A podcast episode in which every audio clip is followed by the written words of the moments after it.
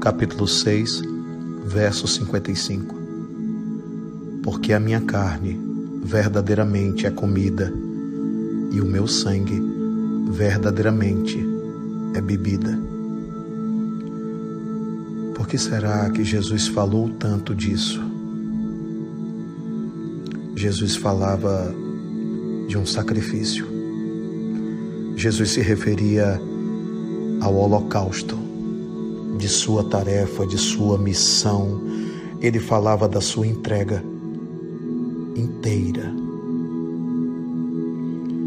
E ele também sabia que os homens viviam se alimentando de prazeres e viviam se alimentando de vícios e viviam se alimentando de ócio, de desvios. Também sabia que os homens viviam se embriagando de ideias, de ideologias, de palavras, se embriagando literalmente também. E sabia que os seres humanos viviam a vida focados muitas vezes nisso. Quando ele diz que sua carne é comida, seu sangue é bebida, é como se ele dissesse: Olha, eu vim me oferecer para você.